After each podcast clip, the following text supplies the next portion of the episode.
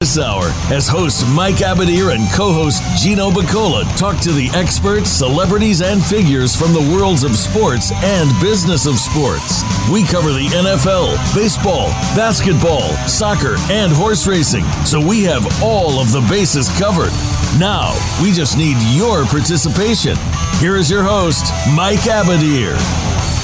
Welcome to the Mike Abadir Show. This is your host, of course, Mike Abadir. Today's Thursday, October 13th, 2022, which means that we are smack dab in the middle of the MLB playoffs, the NFL Week 6, and there's nobody better to talk sports about in my life than the man himself, Pop DiBiase.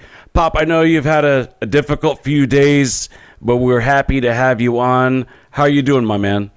You know what, man? I'm better because I'm here with you, brother, and you know it's it's a good time to get away from you know thinking. You know what I mean? So I thank you very much for uh, inviting me in on the show. And I know that we talked earlier this week, and I was very adamant on being here. I'm glad I'm here with you today. My pleasure. Always good to have you on with us. And we could maybe just uh, distract you and the fam for an hour or so, um, we'll, we'll be playing a small little part. Um, with that said, we're in the middle of some really good playoff series. As we're speaking right now, the Astros got the last out to go up two games to none on the Mariners. We'll break that down, obviously, when we get our first guest of the show, Kyle Glaser from Baseball America. But overall, baseball delivers in the postseason, man. Yes. I mean, that's the one consistent thing year in, year out. And I think even though baseball's got a lot of traditionalists and a lot of tradition, I think one of the constants about baseball is that even though they've tweaked the playoff format a little bit, it's action packed. Every single pitch is meaningful. Every single at bat is meaningful. You know, if you're the pitcher, missing maybe your location on one or two pitches can make the difference for the entire series. You know, and we've we've seen that with maybe some of the lower scoring games, the teams that have got really good pitching that are carried by their pitching, or even teams like Cleveland. You know, literally one pitch has made all the difference in the world. It's it's really amazing, and I think that's what makes baseball so great in the postseason is the matchups and every single at bat, every single pitch. You might be setting up the hitter for the next at bat. The hitter might be setting up the pitcher for the for, for it about later during the game. But overall, there's nothing really that compares in my mind to the baseball playoffs because you know one and done is great in football, but to have a series, the strategies, the matchups. I live for this, man. So October is a great month, and you know I was telling you, in terms of guests, Pop, there's there's three guys that since I've started doing this show that truly deliver the best analysis in my mind. That's Eno Sarris, Jerry Hairston Jr., who covers the Dodgers, but he played everywhere. He's got contacts everywhere. He has insight into so much. And then our guest here, which is Kyle Glaser for Baseball America. Those are the three that to me have been the best guests on our show and always appreciate having Kyle on during playoff season and uh, usually right before the season starts and usually right smack dab at the beginning or in the middle of the playoffs. Kyle, you're on with Mike and Pop. How are you, bud? Good, good. I appreciate the uh, the intro. Thanks for the kind words. Absolutely. So we're uh, we're going to make use of your time here talk baseball playoffs. But before we get to that, I wanted to ask you a question just in terms of Ohtani and Judge and MVP discussion. I heard somebody on the on the radio the other day on one of the national talk shows was making the analogy of like Lamar Jackson from the Ravens leading the league in touchdown passes and leading the league in rushing. And I was kind of like that's really not even a good analogy. It's decent, but it would really be more like leading the league in sacks and then leading the league in touchdown passes. You, you know what I mean? And when you when you think about it from that perspective, and how many categories Ohtani is top five in pitching and in hitting, it almost makes it where it's practically impossible for anybody else to be the MVP unless you break the all-time American League home run record. Just some quick thoughts from you about that. Yeah, look, we witnessed two of the greatest single seasons of all time this year. Aaron Judge hitting 62 home runs, not just doing that, finishing within five points of the batting crown, and, and with that, a triple crown. Uh, led the majors in eight different categories, and oh, by the way, did all of it while moving to play center field primarily for the Yankees this year. Then you look at Shohei Ohtani. I mean, for anyone to be top 10 in the majors in both OPS and ERA as he was, um, to have, you know, 30 plus homers and also be top three in strikeouts per nine, it, it boggles the mind. Players are not supposed to exist that are able to be talented enough to do both at the level of Major League Baseball. Um, ultimately, for me, I, I do not have an AL MVP vote this year. I have a National League Rookie of the Year vote. Um, but if I did have an AL MVP vote, I, I would ultimately give it to Aaron Judge. Um, just looking at the totality of what he did this year in terms of, you know, what he did for that Yankees team. Let's just be frank. The offense really scuffled for a lot of the year. He carried that team and put it on his back. The reason the Yankees are the American League East Division champions is because of the work Aaron Judge did. Uh, and they needed every bit of his historic season. What he did hitting for average, hitting for power, what he did defensively, um, was just so incredibly remarkable. And that's not to take anything away from Shohei Ohtani. Ultimately, though, when a guy leads the league in eight different categories, as, as Aaron Judge did, it's hard to not give it to him. Totally agree with you there. I know Pop is chomping at the bit to talk some baseball playoffs here. Where do you want to start, Pop? Man, we can start uh, right here, right now. If you guys can hear me, hold on.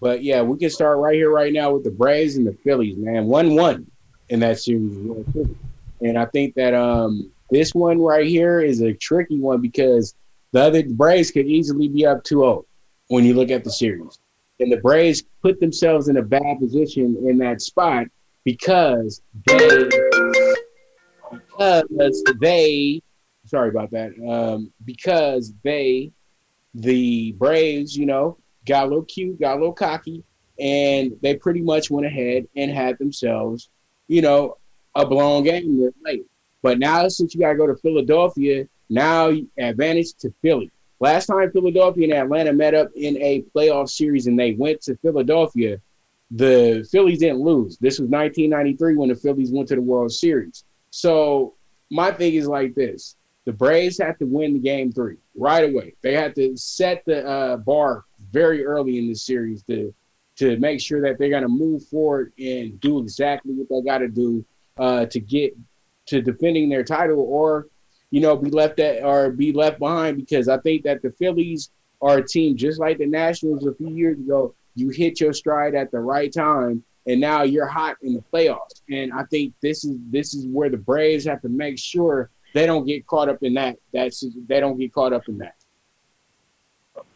Well, I think one thing to keep in mind is I think from the outside looking in, it's very easy to look at it and say, hey, Braves are the defending champions. They've had the best record in baseball since June 1st and they won the East very, you know, very handily, at least over the Phillies. I mean, they, they beat the Mets for but the Phillies were the third place team in the division. The Braves were way ahead of them. Um, and you'd say, yeah, this should be a pretty easy series for the Braves. But you dive a little deeper, and then I wrote about this for us at Baseball America. The Phillies have actually played the Braves tough all year. Uh, the Braves won the season series only 11 to 8, which is a lesser margin than the Astros uh, against the Mariners or the Dodgers against the Padres this year in terms of the other interdivision matchups.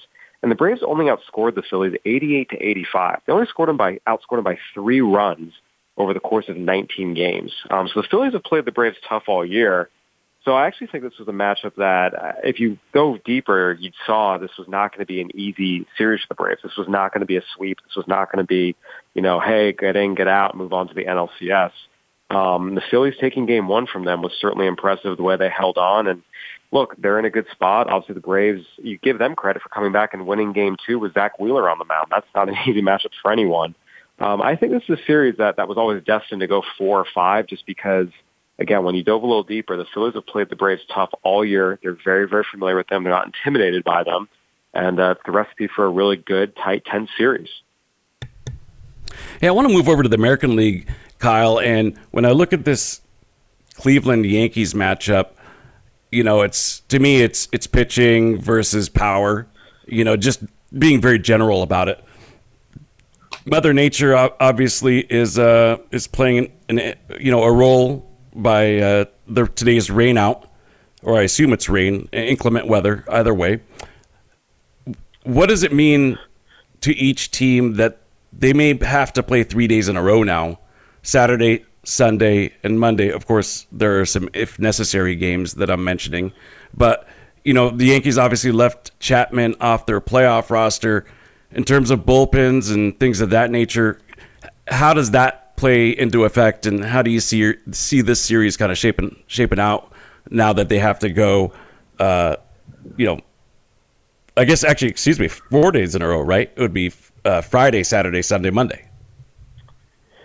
Yeah, well, I think the fact that there's a rain out, um, you know, it probably helps Cleveland a little bit just because they were coming out of having to play a wild card series and they had some long games. They had to use a lot of arms to get through that 15 inning game. So getting this extra day of rest early in the series kind of helps them and sort of evens out the rest factor a little bit. Um, but it's interesting. There's there's definitely a narrative out there of Cleveland as the great pitching team and the Yankees are the, are the Bronx Bombers the Yankees as a staff actually had a lower ERA than the Guardians did this year. Um, the Yankees pitching staff pitched pretty well, and that was with Aroldis Chapman really not doing a whole lot or being a much of a positive contributor for a lot of the year. So um, I, I think you know when you look at it, the Yankees certainly have the pitching to beat the Guardians. Um, but the Guardians, you know, any given day, they have guys that can go out there and, and shut a good team down. So I think we're going to see, you know, a lot of low-scoring games. I don't think we're really going to get to uh, a situation where the Yankees go out and, and win a, a 10-9 game or anything like that. Um, we saw that in Game One, and I think it's going to stay that way the rest of the series. And you know, both teams are capable of winning this, but I, I do think it's notable the Yankees pitching staff actually outperformed the Guardians pitching staff this year while playing in a more hitter-friendly home park. Uh, something that's not being talked about enough, and I think that bodes well for the Yankees moving forward. But like I said, this extra day of rest helps Cleveland and the bullpen in particular, so it might even things out a little bit. Hey, let me ask you a follow-up on that because uh, that was kind of very surprising what you just said in terms of the ERAs of the uh, Yankees versus the uh, Cleveland Guardians. And I'm kind of thinking that might be the perception – maybe because of how each team performed in the second half. You know, was that ERA aided by a really, really strong April and May for the Yankees, whereas Cleveland was kind of like, you know, mediocre, you know, struggling to be a 500 team. But their pitchers really came on in the second half. do you think that is maybe why some of us are thinking that? And, and is that advantage Cleveland since they're the hotter pitching staff? Or am I wrong wrong no, with my assumptions there? Yeah, I, I think that it's a common, you know, misperception. I think people assign certain narratives to certain teams and assume they're good at something, and sometimes um, the truth is different than the narrative. The Yankees have pitched well, you know, most of the year. You think about it, going back to the beginning of the year, they were pitching well and hitting well. When they hit that really, really bad slump in the middle of the season there, uh, you know, end of July through kind of early September, it wasn't the arms that were the problem, it was the offense that was the problem.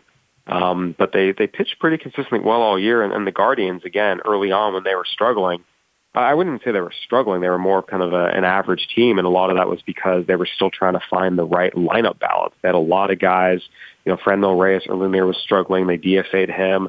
Um, it was when they kind of find the right balance, bring up a guy like Oscar Gonzalez middle of the year and, and guys hitting their stride.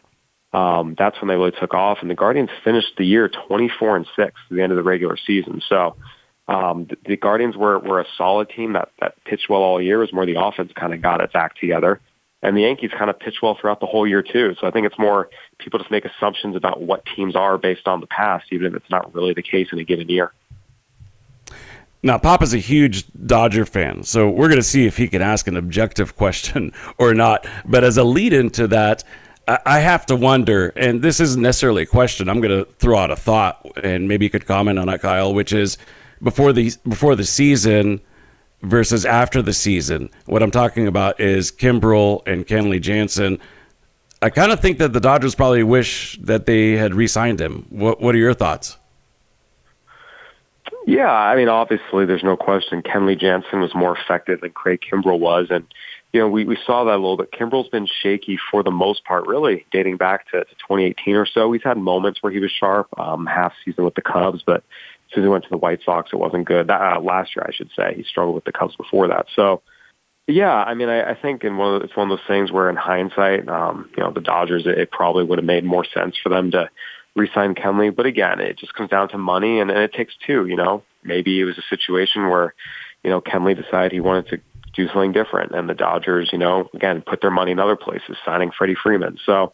Again, there's all, all sorts of factors there, um, but there's no question you'd feel better about the back of the Dodgers bullpen with a healthy, effective Kenley Jansen at the end of it um, but at the same time, the Dodgers still posted the lowest bullpen ERA in the National League this year, even with Craig Kimbrel really, really struggling. They got contributions from guys like Evan Phillips and Alex Vesia and Yency Almonte. I mean, they've kind of put together little bit of a no-name bullpen. Um, and it's still been really effective. So as ugly as some of the Craig Kimbrel outings were, on the whole, the Dodgers bullpen was actually still very, very good this year. So, Pop, what is bullpen aside? What, what what what's on your mind, Padres and uh, Dodgers series? I'm gonna be honest with you. Uh, Dodgers got to score runs, and you know I'm getting tired of Clayton Kershaw being the scapegoat for when the Dodgers lose a game. A guy came to me last night. Well, he gave up three runs. The Dodgers scored three runs. Then the bullpen gives up two more runs after that. But what happened, what really irritates me, is the Dodgers left ten men on, left ten runners on base, and they were 0 for 8 when it came to runners in scoring position. They hit three home runs last night, but that's just been the Dodgers' pet peeve for like ever in this stretch run because I've literally been watching this Dodgers team since about 2006 very closely when Grady Little was the manager. You know what I mean? So I'm talking about Ethier and Martin and Kemp and all those guys when they came up as puppies. So I've seen the Dodgers go from being a team that barely hit home runs to a team that can do whatever they want when they score runs and a team that absolutely dominates pitching. They don't have one or two pitchers who can dominate and a, and a good bullpen. The Dodgers have everything that it takes to be a great team, but when you're great, you need games like that last night to wake you up. And the Dodgers just need wake up calls. They're when the Dodgers lose, it's going to be a little bit more magnified than when, say, the Braves lose. You know what I mean? Because you want to see Philly win because Philly is a bigger market. But at the end of the day, though, you want to say to yourself that the Dodgers are expected to win. And so when they don't win, you know, it's always it's to be what happened last night. What happened last night is that the Padres scored five, the Dodgers scored three. It's playoff baseball. That simple. So, what are your thoughts about that, Kyle? Are the are the Dodgers not built very well for the playoffs? And and I say that with res, with res, all due respect to the Dodgers and how many games they've won, but you know, is it gonna if they if they don't win the World Series this year? I'm to assume that we're to start hearing talk about like the Buffalo Bills comparison, the uh, Atlanta Braves comparison from the '90s. Is it is it, is it the way they're constructed? What are your thoughts, Kyle? No, they're constructed, you know, totally fine to to go win a World Series. It just comes down to look going out there and performing. They have the most talent of any team in the field. They have a deep rotation. There's some guys that are hurt right now, not up to 100% capacity, but um, we'll see what Tony Gonsolin can give them in Game Three. But no, they have the best bullpen in the National League. They have one of the best starting rotations in the National League, and they have the best offense in the National League. This team is built fine. Um, this comes down to performance, and I think it's one of those things where people look at, well, what's wrong with the Dodgers? What did they do wrong? Give the Padres credit. The Dodgers hit some balls hard last night. Padres made some great defensive plays, especially Manny Machado over at third base. Um, the Padres bullpen came in. Robert Suarez was pumping 101 um, with you know, you know sinking, tailing upper, you know, upper 80s, low 90s changeups. I mean, you know, the Padres went out and won that game. It wasn't about the Dodgers blowing it or the Dodgers losing it. The Dodgers, you know, made some hard contact. The Padres made the plays. The Dodgers threatened. The Padres pitchers made big pitches in big spots. I mean, again, I think the only thing you look at from the Dodgers perspective and raise your eyebrows a little bit is when they pinch hit Austin Barnes for Cody Bellinger instead of using Chris Taylor or Miguel Vargas. Um, but again, you know, the Dodgers have plenty of opportunities I, to me, it's more credit to the Padres. They went out and won that game, and now the series turns to San Diego. Um, there's no inherent flaw in the Dodgers and the way they're built. They just just comes down to playoff baseball and who performs better on that night. And game one, it was the Dodgers. Game two, it was the Padres. Well, I think my question is maybe less with last night's game less in mind and more so, you know, 10 or whatever it is division titles. And aside from a uh, COVID shortened season, we haven't seen them host that trophy. So th- that's kind of where I'm coming from. But the beauty of baseball is that every single series is every single postseason is different, has its own theme, narratives, etc. But we'll we'll wait and see. I'll give the Dodgers another opportunity here before I put my foot in my mouth. If they do lose the World Series, it might be to this Astros team. To me, they're looking like the best, most complete team in baseball. And two guys that don't get nearly as much credit as they deserve are Tucker and Alvarez. I'm talking credit in terms of the national scene. These guys are legit power hitters and good hitters. Eh, you know, just not not just power. They're like they're like Judge, very good all around hitters. Thoughts about this Astros series? They just went up two games to none against Seattle, their division rivals. Um, quick thoughts on on that last, last series uh, for us to touch on.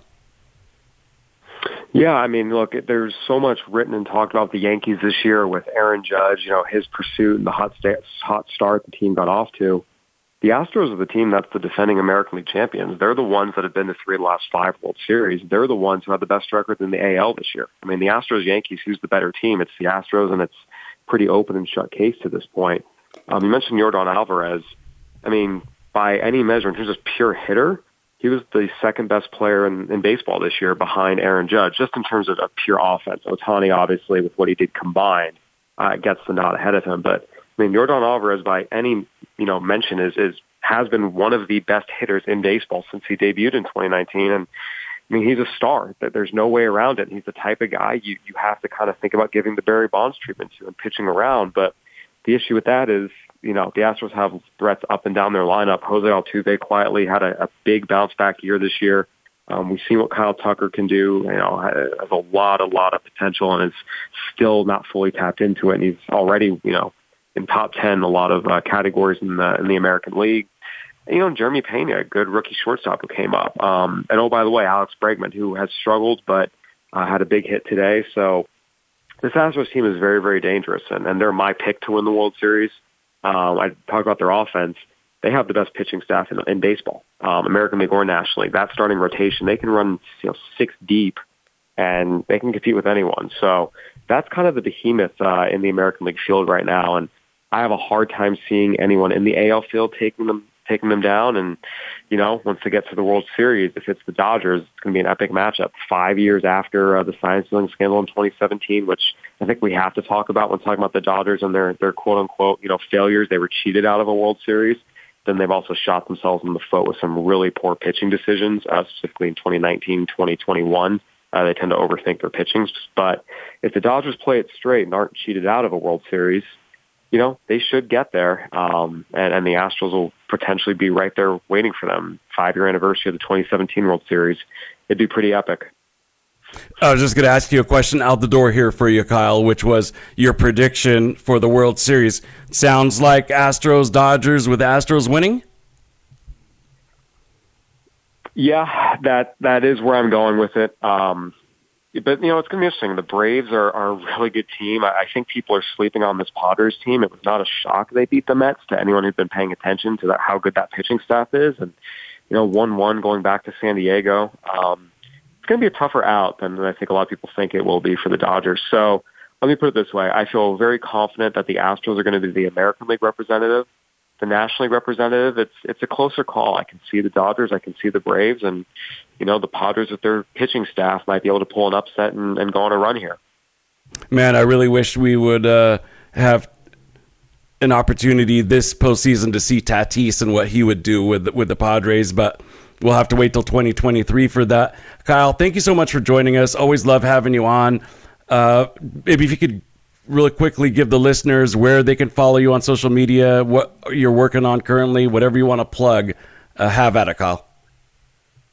Yeah, I'm doing all of our postseason coverage for us at BA. I am covering the Padres Dodgers series. I was there for games one and two. I'll be at three and four in San Diego and potentially game five back in LA. Um, everything is on baseballamerica.com. Uh, it's a great time to subscribe to the magazine too. I have a couple features in the latest magazine, including our Aaron Judge Player of the Year feature and our Julio Rodriguez Rookie of the Year feature.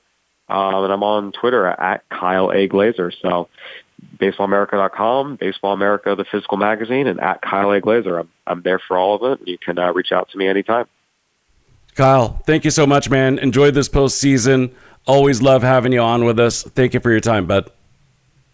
Yeah, my pleasure. Anytime, guys.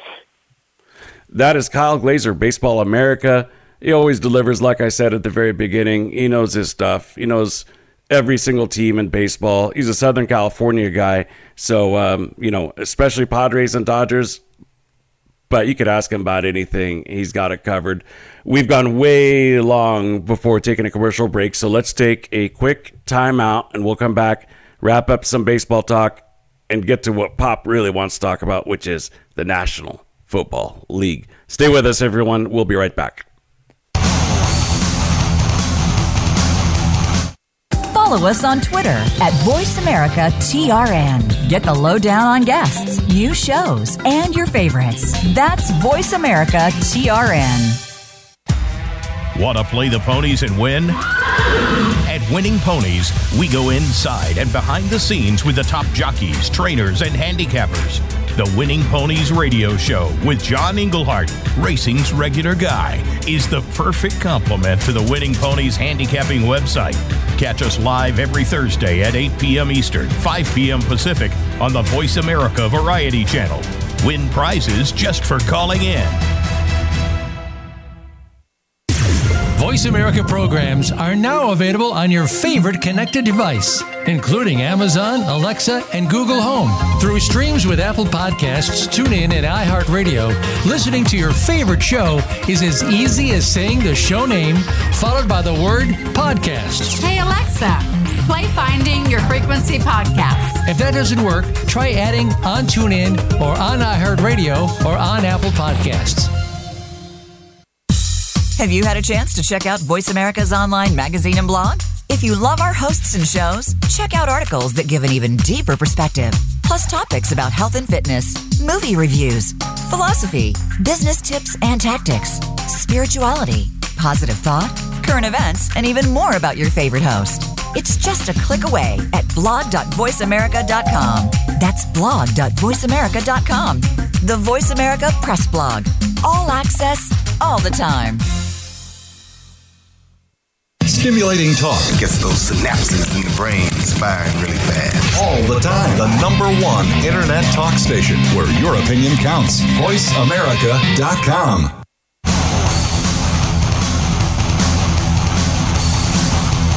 This is the Mike Abadir Show. If you want to call in today, we can be reached at 1 866 472 5788. That's 1 866 472 5788. Or send an email to Mike at the MikeAbadirshow.com. Now, back to this week's program. Big thank you to Kyle Glaser from Baseball America. Love having him on with us. He is one of the, uh, in my mind, the trifecta of baseball analysts that are out there. Of course, I'm talking about aside from the Harold Reynolds and the guys on the MLB network who get a lot of FaceTime. In terms of guys who cover the sport a little bit more under the radar, Kyle, of course, does jump on MLB show every once in a while as a guest. So does Eno.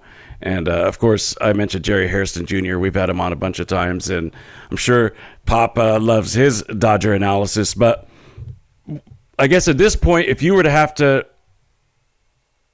come up with a redone prediction for the World Series, Pop, where do you stand uh, now that we have the advantage of knowing who the final eight are?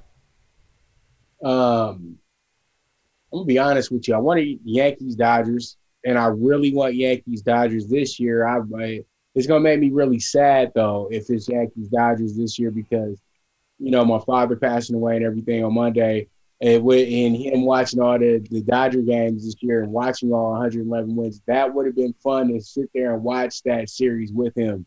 You know because I never he had the opportunity to watch that a few times in the late 70s. I wanted to be able to, I've been waiting for years to where I could watch the Yankees and the Dodgers.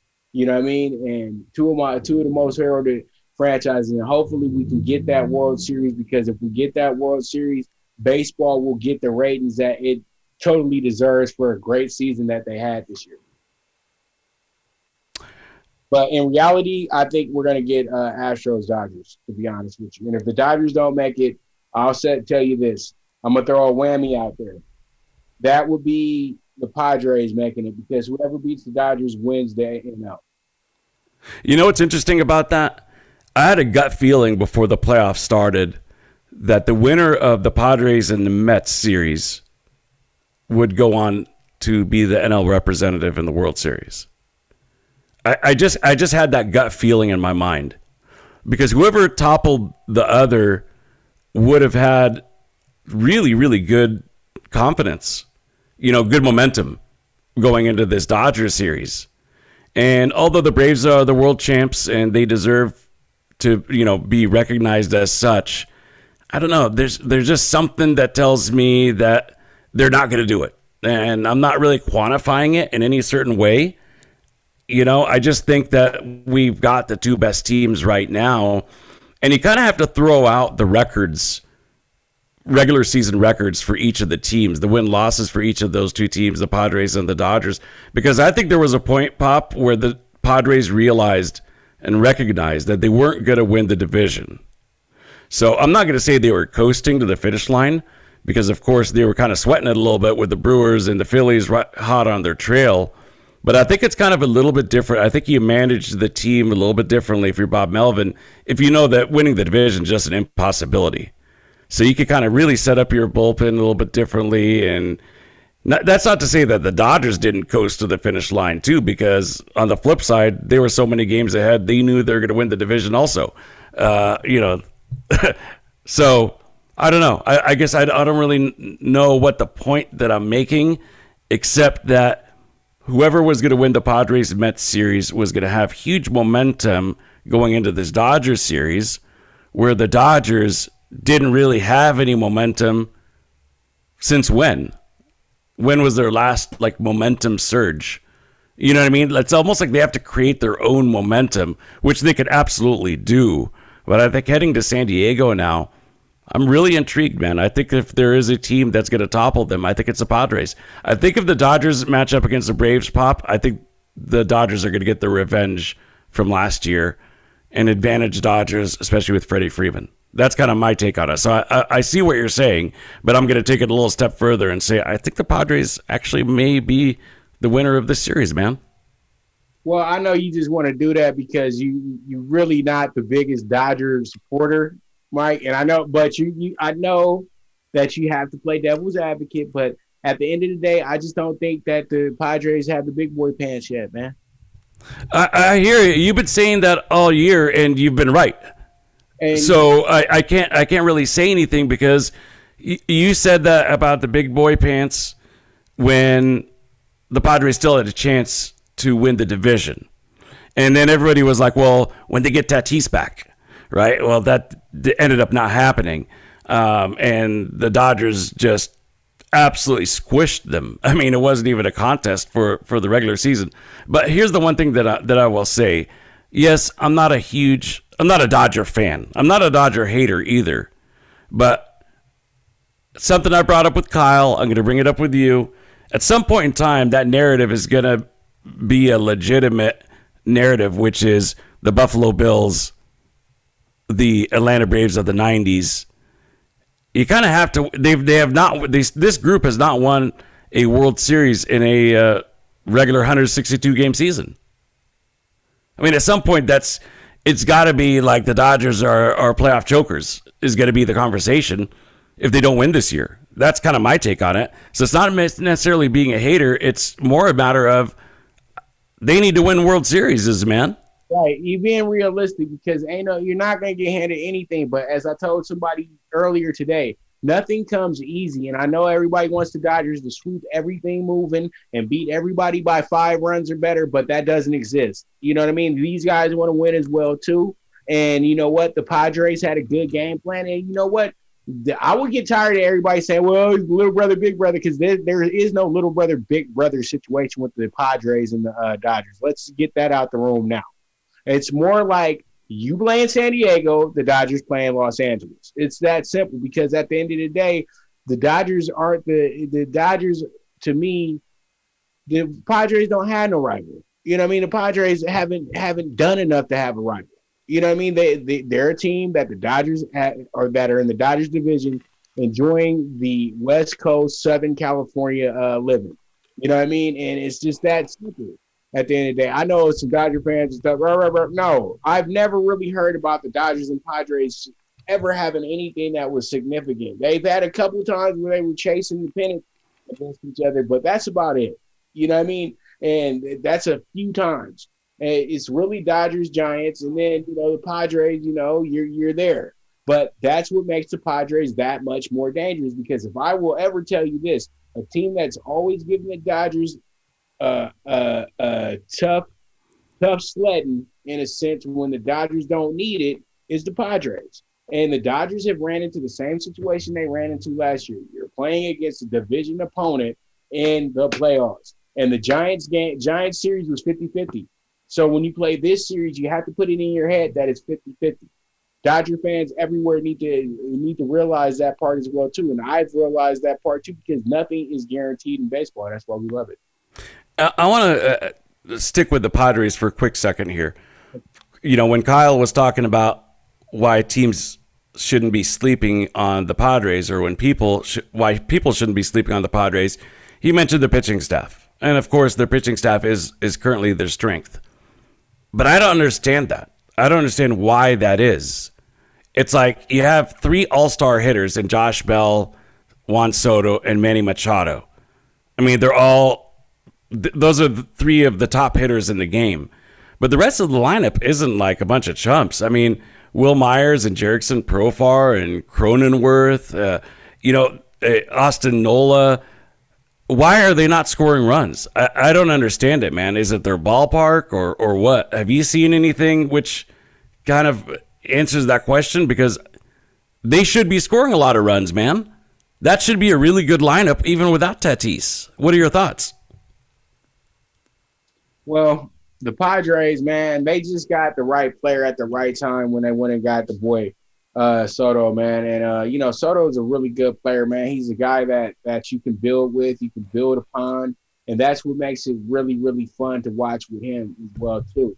But I think though, at the end of the day, the Padres aren't going to have enough money to afford him unless they move. Uh, unless they're telling us, uh, showing their hand that they're going to move Tatis in the wintertime, which I will not be surprised uh, with as well either. So I'm thinking that the Padres have have done enough. They they got the spark at the end of the year when they knew they had to get into the playoffs because Philly was on a was on a tail tough. Um, who else was um, just, Brewers? Brewers just missed the playoffs. Brewers really, I had the Brewers in the playoffs, um, and they just missed the playoffs. So you know they they got into the playoffs, kind of skin of their teeth. Then they ran into a reeling Mets team. I think if they would have ran into the Braves, the Braves probably would have ousted them. But they ran into a reeling Mets team at the time. And, you know, uh, Max Scherzer, I knew was going to be a dud in his his performance. And I knew that, um, you know, you would get some out of DeGrom, but my I was worried about how they would operate in game three. And they went out there and they threw out, uh, I thought they were going to throw out somebody like Walker – who's been very consistent in the spot all year, but they threw out Bassitt instead. And so, and I know Bassitt's been consistent as well too, but I just thought that possibly Taijuan Walker would get to start in that game and kind of throw a monkey wrench at him a little bit. But I think that the Padres are in good shape. I'm gonna be honest with you. And if they didn't have to play the Dodgers, I would have them playing the Dodgers in the NLCS. The Dodgers and the Padres are the best two teams in the National League, and it's showing up right now in that game last night. Completely agree with you, Pop. Okay, let's take our final timeout and we're going to shift the focus to the National Football League.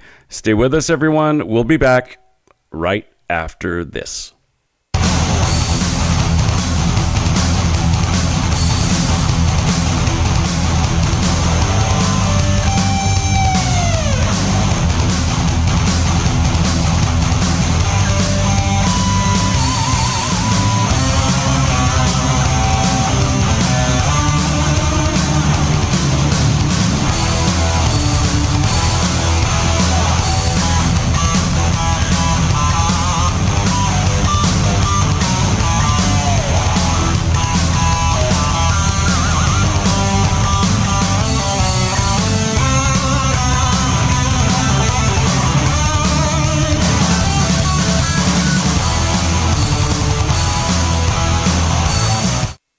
Become our friend on Facebook. Post your thoughts about our shows and network on our timeline. Visit facebook.com forward slash voice America.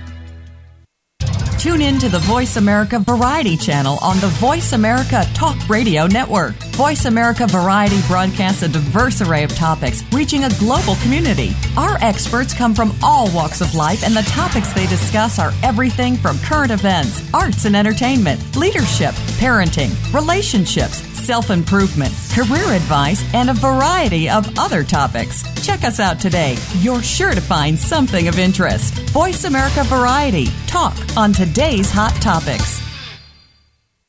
Sports continues to grow and evolve to ever increasing prominence in today's society. On All Around Sports, host John Inglesby will connect with the leading newsmakers from the sports world, including players, owners, and fellow sports journalists, discussing the top news and events that are relevant to sports today. John will also report from and offer his experience of the world's top sports events. Tune into All Around Sports with John Inglesby, Mondays at noon Eastern Time, 9 a.m. Pacific, on the Voice America Variety Channel. Streaming live, the leader in Internet talk radio, voiceamerica.com.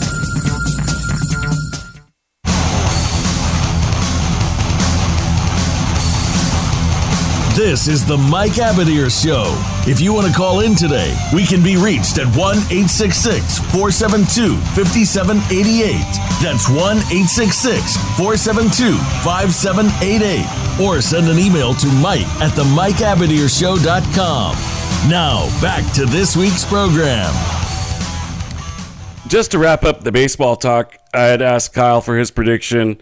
Pop, you kind of gave uh, gave us some thoughts about where you think this is going. Obviously, the networks would love nothing more, and the media would love nothing more than Yankees Dodgers. You know, East Coast, West Coast, two of the most legendary franchises, etc. I think we're going to get at the Astros. So sorry, Yankee fans. I don't think that we're going to see the Yankees in the World Series. And something just tells me that the Dodgers once again aren't going to do it. But I like Dave Roberts a lot. I think he's a very underrated manager. And I think if we, when you look at the Dodgers lineup, especially with some of the newer guys like Trey Turner and and Freddie Freeman, I don't think people realize how good of hitters these guys are. I mean, they're really, really good baseball hitters, offensive forces in the game. To me, I, I just think that some of the guys that were the fabric of the team for the last five to seven years, like Turner and Muncy and Bellinger, for whatever reason, man, they're just not playing to their MVP type levels. Uh, not even close. That and that to me is my biggest issue with the Dodgers, Pop. But I know we could talk about this all day. Um, I, I, think the one th- sure thing in my mind, the one sure bet is the Astros to get there, and I think they do win the World Series because not just is their lineup really good, but like Kyle Glaser just mentioned, their pitching staff is pretty unreal. Um, it's not just Verlander. I mean, top top to bottom, I think their pitching staff is legit. But I, we got to talk a little NFL here, Pop. Um, I, I want to start by doing something I never do. Okay, Pop? I never do this, which is to give myself a huge pat on the back. And I told you so type thing. I usually don't do that. It's just not my nature. I'm not really big on, you know, look at me, look at me, look at me type guy. But in our NFL preview show, which you were on with me, I made a prediction. And I should have actually teed up the soundbite for this. But it's there. If you guys want to go to Pop and I's NFL prediction show before the season started, I predicted that the Dolphins would be having a good season. Yet, by week five, they would have Skylar Thompson be the starting quarterback. Do you remember that, Pop? Yep. And and I wasn't sure if it was going to be due to poor play by Tua or his injury history, but I felt that one of those two things would come into play. And I really like this kid, Skylar, as a quarterback. I think he's going to really surprise some people because this guy could throw the ball, throw it with accuracy. and they have to give the job back to Tua. But it's always interesting when you see a guy put up some wins, such as Cooper Rush with the Cowboys. You know, do you put Dak back in there? Do you not put Dak back in there? People are always going to be like, oh, you got to put Dak back in there. He's the guy you're paying the money to or whatever. But then what if he comes back and he goes two and four out of the next six? You know, so that's the fascinating thing about the NFL, man. But like I said, I wanted to point out that prediction because I said that we would even get beyond Bridgewater and get to the number three. Here we are right now. Now it's his job to try to keep or try to make it really hard for McDaniel to put Tua back in. So just wanted to mention that, Pop. But unless you want to comment on that, we got to start with the Raiders, man, because they may be the best one and four team in the history of the NFL. Well, real quick with the Dolphins, I don't think okay. it's a rush situation because I think that the Dolphins really just played well because Tua and all the doubt of Tua and how they're kind of how they're they're structured. It, it, worked. It worked. You know what I mean? Because yep. it works. You know what I mean? But with this new setup, and you give up forty to the uh, Jets, come on, dude. The defense is supposed to be the calling card. They seriously, yeah. totally agree. They gave 40 to the Jets. They're no good. It's just that simple. Dolphins had sometimes teams just play on a high the first three weeks, and then you you look at the first three weeks and then judge them after that. That's how I like to always judge teams after the first few weeks of the season. Okay, but maybe the Jets are better than we think. Yeah, or just simply this. The Jets are are are good. Have a high end offense. That's what I will I will say that they got some okay players there and they don't have big names, but the guys can play because the scheme is right. Nobody's taking them seriously. Once they start taking the Jets seriously, then they're not going to be scoring as much. Do you think they come back down to earth in, in Lambeau Field this weekend against the Packers? Of course. All right. So Dolphins was a uh, Dolphins was a uh, once again, Mike. It's a division win. When you get a big division win like that, because you you in the playbook, they call them plays that you already knew was coming and that's just the the play calling of the Dolphins in that last game. That's all. That's that's what I'm looking at. I hear you, man. Okay, let's talk about the Raiders. All right, Raiders, not bad. One and four. It looks bad on in the news and the paper, but when your team loses by single digits each game, and they had an opportunity to win a game, the Raiders could easily be five and zero. Oh. Tim Brown had a good point. He said they started off 4 and 0 during that Super Bowl season, and then they dropped four games in a row. You can't sit up in here and tell these teams that, you know, you can't sit up there and throw the season away after the first five weeks of the season. I think that the Raiders, if anybody can get it back together the way that they've been playing these games, if they can start finishing, the Raiders can figure out a way to get into the to sneak into the playoffs like they did last year. Well, look, if they're going to do it, the time is now because, quite candidly, they've got a, a favorable stretch of games where they get the tech. They got a bye week this week to heal up, strategize, game plan for the Texans, and then a injury riddled Saints team, Jacksonville Jaguars, Indianapolis Colts, who have the most anemic offense in the NFL right now. And then they get another team with an anemic offense, which is the Denver Broncos. Then they get the Seattle Seahawks. That stretch of games there, they legitimately could go, you know, four and two, five and one, and then they're right smack dab in the thick of things. You know what I mean? So I think, and, and even after that stretch of games, the Chargers maybe just aren't as good as we expected them to be. The Rams aren't as good as they expected them to be. The Patriots aren't that great. The Steelers aren't that great. And then they have two tough games to wrap up the season with the Niners and the Chiefs. But because those are really tough games, they got to seize the moment with this stretch of games coming up here, Pop. It's absolute must. I know you got a lot of opinions on on uh, on the Raiders and a lot of takes, but let's uh, let's keep it moving because we only have a few moments left here. Uh, what are some of the games that have piqued your interest for this upcoming weekend? And before you say that, let everybody know if they want your selections, where they can get them, how they can follow you, and all that good stuff. Guys, get on Twitter, follow me at Pop DiBiase, and I'll go ahead and I'll assist you with that. You guys can become members of the Primetime Sports Investors family. Um, the website will be back up in 2023, but right now, We got the end of the year package, and we also have a 2023 package as well. Too. You're kind of fading out, my friend. We can't really hear you. Okay, I said that. Um, all right, so you can catch me at Pop DiBiase on Twitter, and then you guys can also go ahead and just hit me up. And I have the end of the year package covering the NBA, MLB, and uh, college football and NFL for the rest of the year. And also we got NBA and college uh, basketball coming up. And then if you want to go even further, you can go ahead and join the 2023. Yeah, you've completely faded out now. Uh, I don't know what's going on. Live radio, folks, that's kind of what happens. Technical issues are, are part and parcel when you're talking about a live radio show here. So we'll make sure to tweet out that information once again if you didn't catch it. Uh, I want to uh, talk really quickly here about the best matchup of the weekend because we only have less than two minutes here, which is the Chiefs and the Bills. I think this is a really interesting game. I'm shocked that the Chiefs are underdogs at home. They're two and a half point underdogs at home. I can't believe it. That's going to be my first play, Pop, is the Chiefs getting two and a half points at home. I, I'm still shocked by that point spread. It's almost too good to be true. Sounds like they're trying to lure me in. I don't ever take the Thursday games because most people listen to this show after the Thursday matchup. So we'll try to stick to the weekend.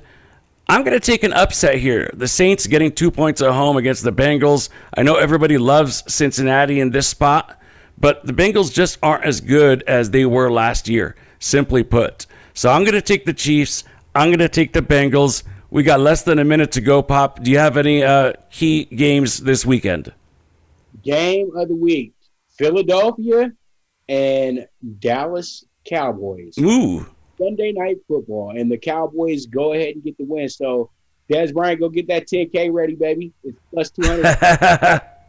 nice. That's that's hey, that's a good pick, man. Because Eagles are six and a half point favorites. That's going to be some good money line for you, folks. I would take Pops' underdogs come in at a remarkably high rate. So I would take the six and a half to be safe on one bet, and then I would take the money line on the other bet, especially if you do some parlays. That could kick it up, make it a big payday for you guys.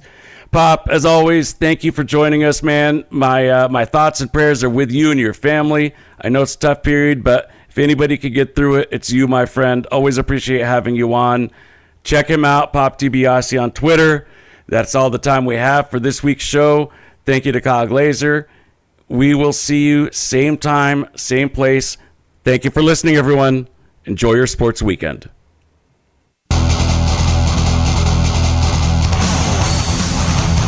Thanks for joining us this week for the Mike Abadir Show. Please tune in again next Thursday at 7 p.m. Eastern Time and 4 p.m. Pacific Time for another show with Mike and his co host, Gino Bacola, on the Voice America Variety Channel. Have a great week.